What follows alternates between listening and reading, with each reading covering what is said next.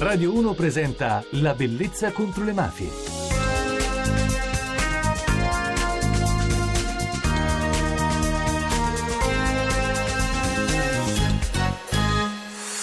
Buonanotte da Francesca Barra e benvenuti alla Bellezza contro le mafie. Noi abbiamo parlato con una giornalista, una blogger, Anna Mallamo, che è un'autrice davvero straordinaria perché è riuscita a trasformare il condominio delle sue zie in una fucina di idee, di storie, di sogni, e soprattutto poi quando noi raccontiamo le storie alla Bellezza contro le mafie di solito la firma è una firma drammatica, quella che appunto scrive queste storie. In questo caso la Calabria è attraversata da dei racconti, è guardata con degli occhi davvero particolari. Sono le zie di questa giornalista che abitano in un condominio davvero straordinario. Noi questa sera entreremo in Calabria, a Reggio Calabria, nella loro casa.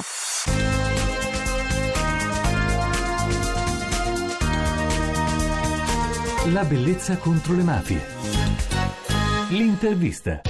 Ciao Anna e grazie per essere ancora con noi. Salve. Vorrei che proprio entrassimo nel vivo e che tu mi descrivessi la loro vita, le loro storie e anche alcuni aneddoti particolari. Sì. Beh, ce n'è uno che è quello, diciamo, fondante, che perché riguarda il patriarca di questa famiglia, che è un patriarca che non c'è più, è mio nonno, appunto il comunista originario a cui le zie si ispirano, che continua a essere presente, come sempre accade nelle famiglie meridionali e calabresi in particolare, no? Che sono tutte attorno al culto dei morti. A volte questo è deteriore, ma uh, in realtà io credo che questo, questo esprima una grande forza. In particolare mio nonno ancora regola la vita di questa famiglia. Sto parlando di una famiglia in cui al padre, a mio nonno, si dava del voi, e c'è particolare una cosa che è diventata lessico familiare. Mio nonno era comunista in un momento molto difficile, cioè sotto il fascismo, e nel paesino calabrese da cui la famiglia proviene, che è Santo Stefano d'Aspromonte, il paese del brigante Musolino per intenderci, anche in quel paesino c'era il fascismo, c'erano le manifestazioni delle camicie nere, del fascio, e ogni volta che si doveva fare una qualche parata, una qualche manifestazione, mio nonno, in quanto pericoloso sovversivo, veniva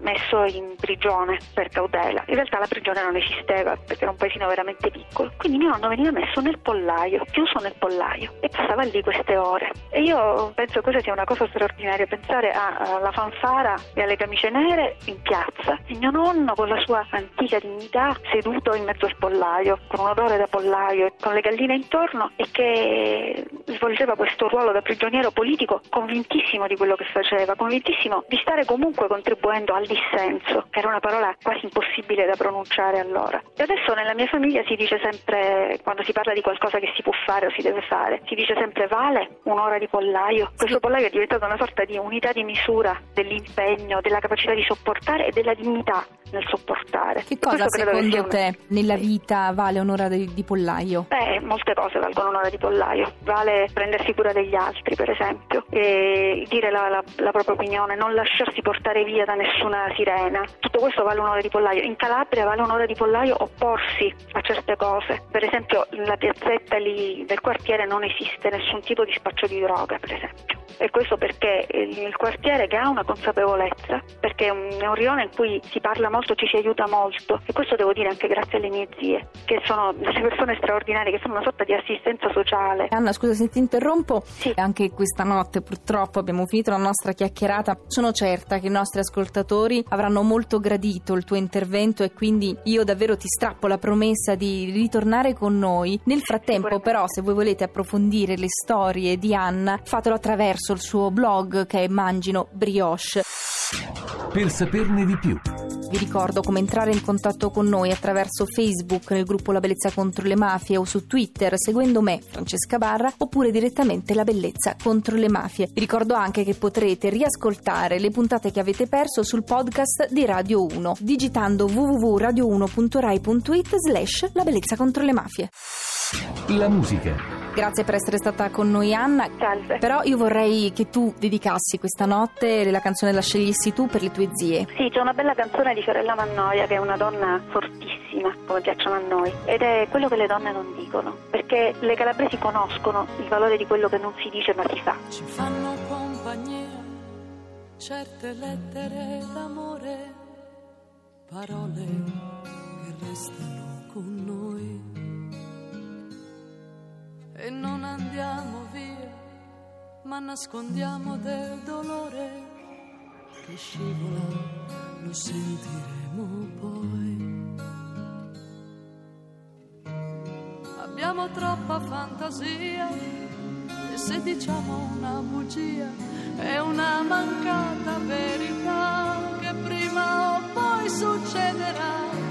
Cambia il vento ma noi no, e se ci trasformiamo un po' per la voglia di piacere a chi c'è già potrà arrivare a stare con noi. Siamo così, è difficile spiegare certe giornate amare, lascia stare, tanto ci potrai trovare.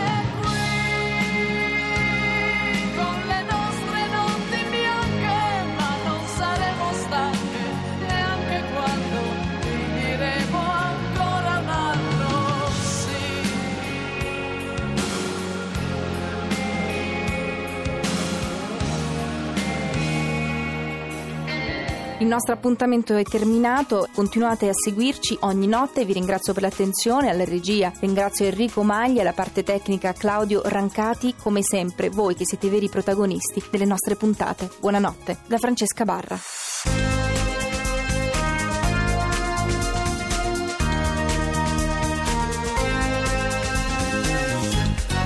La bellezza contro le mafie.